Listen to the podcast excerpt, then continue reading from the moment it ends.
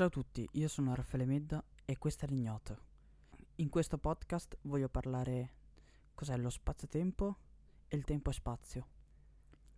Faccio già una premessa che nel tempo e spazio prenderò una facciata di un libro di Joe Dispenza. Il titolo del libro è Diventa Supernatural. Comunque, partendo dall'inizio, cos'è lo spazio-tempo?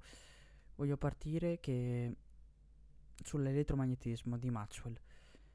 Quindi l'elettromagnetismo di Maxwell si basa su quattro equazioni principali e che descrivono il comportamento dei campi elettro- elettrici e magnetici. Quindi partendo ancora prima di Maxwell, cioè, ci sono quattro leggi. Allora, la prima legge è di gas per l'elettricità, che quindi quella equazione afferma che il flusso elettrico attraverso una superficie chiusa una proporzionale alla carica totale contenuta all'interno della superficie. Quindi in altre parole misura il modo in cui le cariche elettriche creano campi elettrici. La seconda legge di gas per il magnetismo è che l'equazione dichiara, quindi afferma che non esistono monopoli magnetici, quindi il che significa che non ci sono poli magnetici isolati. Quindi i campi magnetici sono sempre generati da correnti elettriche in movimento. La terza aff- afferma di uh, Faraday dell'induzione elettromagnetica, quindi descrive che un campo magnetico variabile nel tempo induce una corrente elettrica in un circuito. Quindi spiega che è il principio di funzionamento dei generatori elettrici. La quarta legge di Ampere, quindi con la correzione di Maxwell, e qui si fa interessante. E spiega che lega il campo magnetico alle correnti elettriche, alle variazioni del campo elettrico nel tempo. Sì, già è, un casino, ma ci, ci arriviamo. Quindi con la correzione di Maxwell include un termine che tiene conto della variazione del campo elettrico nel tempo, contribuendo alla propagazione delle onde elettromagnetiche. Perciò, quindi Cosa voglio far intendere? Voglio far intendere che queste, equaz- queste equazioni mostrano campi elettrici e magnetici che si influenzano reciprocamente, come le cariche in movimento generano campi ele- magnetici. Quindi con la variazione dei campi creano correnti elettriche. Le, quindi perciò l'elettromagnetismo di Maxwell fornisce le basi teoriche per la comprensione di fenomeni come l'ottica elettromagnetica e la trasmissione delle onde radio. E con questo arriviamo alla fisica quantistica tradizionale. Allora,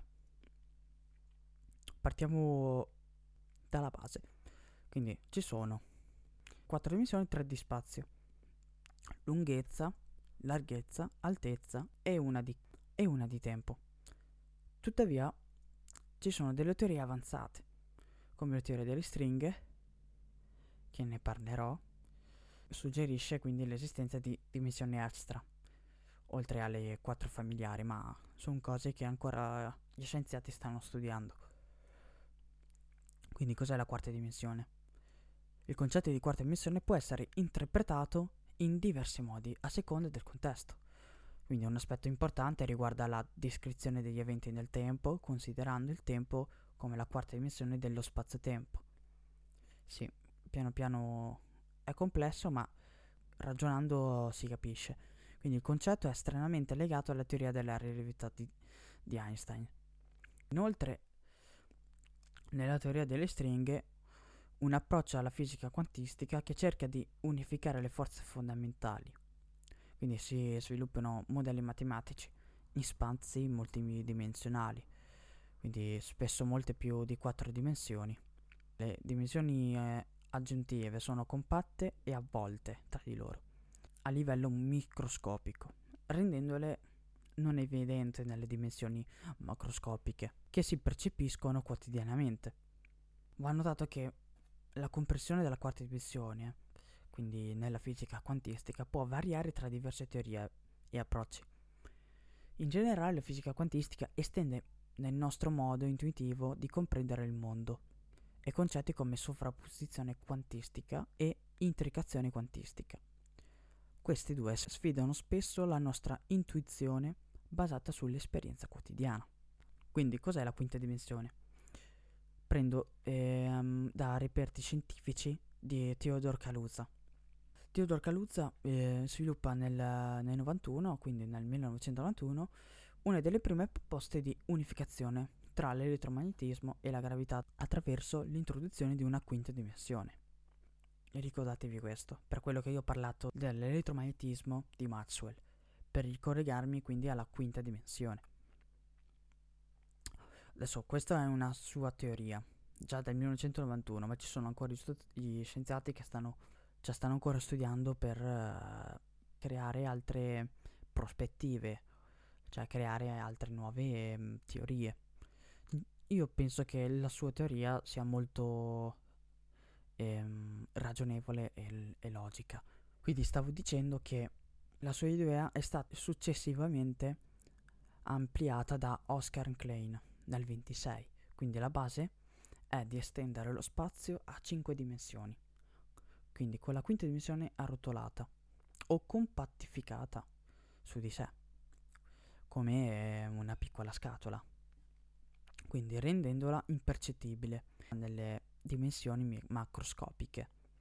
Mentre le quattro dimensioni tradizionali includono tre spazi e un tempo, c'è una quinta dimensione che, che è la dimensione aggiuntiva, come lo spazio extra. Quindi Kaluza ha dimostrato che l'equazione di campo di Einstein per la gravità e l'equazione di Maxwell per l'elettromagnetismo possono emergere simultaneamente dalla metrica dello spazio-tempo a cinque dimensioni. La quinta dimensione si lega intimamente all'elettromagnetismo, offrendo una visione unificata dei fenomeni gravitazionali ed elettrici.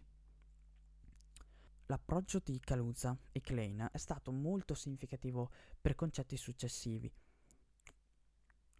È stato molto co- eh, significativo per concetti successivi come la teoria delle stringhe, che quindi coinvolge spazi, come detto prima, hexadimensionali. E con questo spero di essere stato chiaro su cos'è lo spazio-tempo.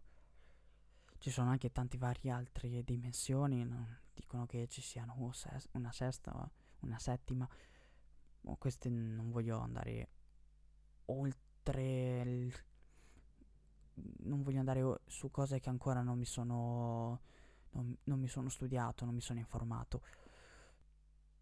E ora ti dico cos'è il tempo-spazio. Allora, sono, è simile allo spazio-tempo, ma lo devi vedere in un'altra s- prospettiva, cioè assomiglia quasi a una quinta dimensione. Però con questo discorso del tempo-spazio, eh, se ci ragioni molto, fa, ri- molto ri- fa riflettere, fa riflettere. Allora, come ho detto all'inizio, è un, una facciata, ok, di un libro Toriano dovrebbe darmi qualche copyright. Beh, comunque, viviamo in un universo tridimensionale in cui tutto ciò che esiste è costituito da persone, oggetti, luoghi e tempo, come detto prima, ok? È una dimensione fatta principalmente di particelle e materia, quindi particelle e materia intendo, intende qualsiasi cosa che tu vedi, ok? I sensi ci permettono di percepire queste cose come sotto forma di struttura, massa e densità. I sensi, quindi dice l'udito, eh, la vista, il tatto, il gusto, sì, eh, tutte, tutte queste cose che riescono, che danno segnale al cervello e che tu riesci a vederle, ok? Quindi ad esempio se metti un cubetto di ghiaccio, un cellulare o una torta di mela davanti a te, non potresti percepire nessuno di questi oggetti senza i tuoi sensi. Quindi sono i sensi che generano la tua esperienza della realtà fisica. Quindi la realtà fisica è il mondo in cui eh, viviamo tutti. Ok?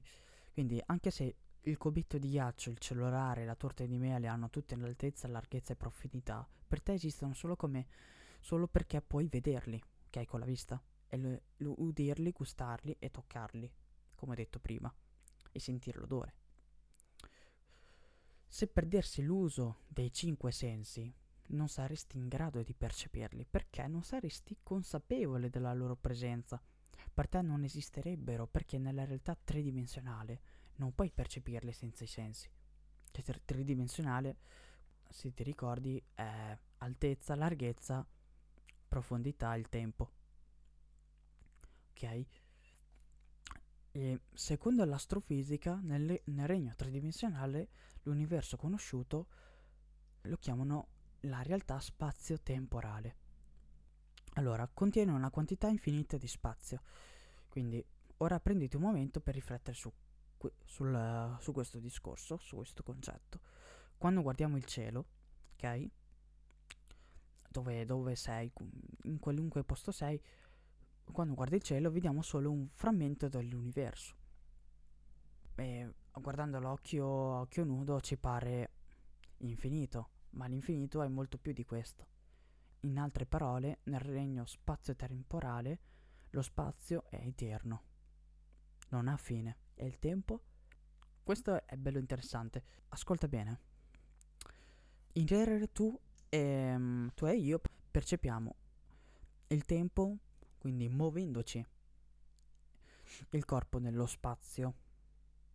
Per esempio, impiegherai probabilmente 5 minuti per posare il telefono andare in cucina, bere un bicchiere d'acqua e ritornare a quello che stavi facendo. Cioè, nel senso, appoggi un attimo il, il PC se stavi lavorando. Comunque, un esempio, un esempio. E quindi questo accade perché è un pensiero che ha avuto origine nella tua mente. Quindi ogni azione che fai prima viene, viene posto nella tua mente e poi una visione di cosa avresti fatto in cucina. E quindi di conseguenza hai percepito il tempo muovendoti da un punto all'altro attraverso lo spazio. Cosa voglio dire? Che prima di andare in cucina, mentre eri seduto sulla sedia, o dove eri, quando sei diventato consapevole che della cucina rispetto a dove te, ti trovavi, hai percepito la se- separazione di due punti di coscienza quindi dove stavi seduto, e la cucina. Per colmare il divario tra essi, hai spostato il corpo nello spazio e per questo si è valutato il tempo tra i due punti. Quindi quanto è maggiore la distanza tra i due punti, tanto è maggiore il tempo che si impiega per passare da un punto all'altro. È così che noi percepiamo il tempo. E viceversa, maggiore è la velocità con cui ti, ti sposti tra due punti, minore è il tempo che impieghi. La misura del tempo che un oggetto impiega per muoversi nello spazio, un oggetto, eh, è la base di una fisica newtoniana o meccanica classica. Nel mondo newtoniano, quindi la fisica di Newton, si conosciamo determinate proprietà di un oggetto, come la forza, l'accelerazione, la direzione, la velocità e la distanza che percorrerà. Possiamo fare previsioni correlate al tempo quindi di conseguenza la fisica newtoniana è basata su fatti noti ed esiti prevedibili. Possiamo dire che quando c'è la separazione tra due punti di coscienza, quando ti muovi da un punto all'altro, stai facendo collassare lo spazio, come abbiamo detto. E di conseguenza dal collasso dello spazio percepisci il tempo. E con questa immagine puoi capire il, il rapporto tra spazio e tempo nel mondo tridimensionale. Un altro esempio è per finire di scrivere o qualsiasi cosa, per finire un progetto che stai facendo, ci vorrà tempo, non perché devi muovere il corpo nello spazio, ma percepisci comunque il tempo. Non devo muovere il corpo nello spazio, ma percepisco comunque il tempo. Perché? Perché dove sono adesso a, a fare quest- un lavoro ehm, rappresento um, un punto di coscienza e per finire il progetto ne rappresenta un altro. Il completamento del tuo progetto, ok? Io sto generalizzando, è un momento futuro, distinto da, dal momento presente. Quindi la riduzione del divario tra i due punti è l'esperienza del tempo. Quindi guarda questa immagine, così puoi comprendere un po' il concetto di tempo. Per raggiungere l'obiettivo di arrivare alla fine del progetto devo continuare a fare qualcosa. Quindi questo oh, mi obbliga a utilizzare i pensieri per interagire, a muovermi nel tempo, nel mio ambiente, come una serie coordinata di comportamenti. Per farlo però ci vuole del tempo, ovviamente. Quindi se smetti di, di fare il lavoro che stai facendo, se smetti di, di scrivere un libro, se smetti di allenarti o smetti di guardare un film, impiegherai più tempo per raggiungere il risultato voluto. Quindi, per comprendere l'epidome, devo far corrispondere le microazioni alle mie intenzioni. E questo era il tempo e spazio. Farò anche un argomento su il tempo-spazio eh, multidimensionale. Detto questo, io ti saluto, spero che ti sia stato interessante questo argomento. Scrivi nei commenti cosa non hai capito e cosa vorresti chiarire, così magari in un prossimo podcast approfondirò questo argomento. Ti saluto, io sono Raffaele Medda e questo è l'ignoto.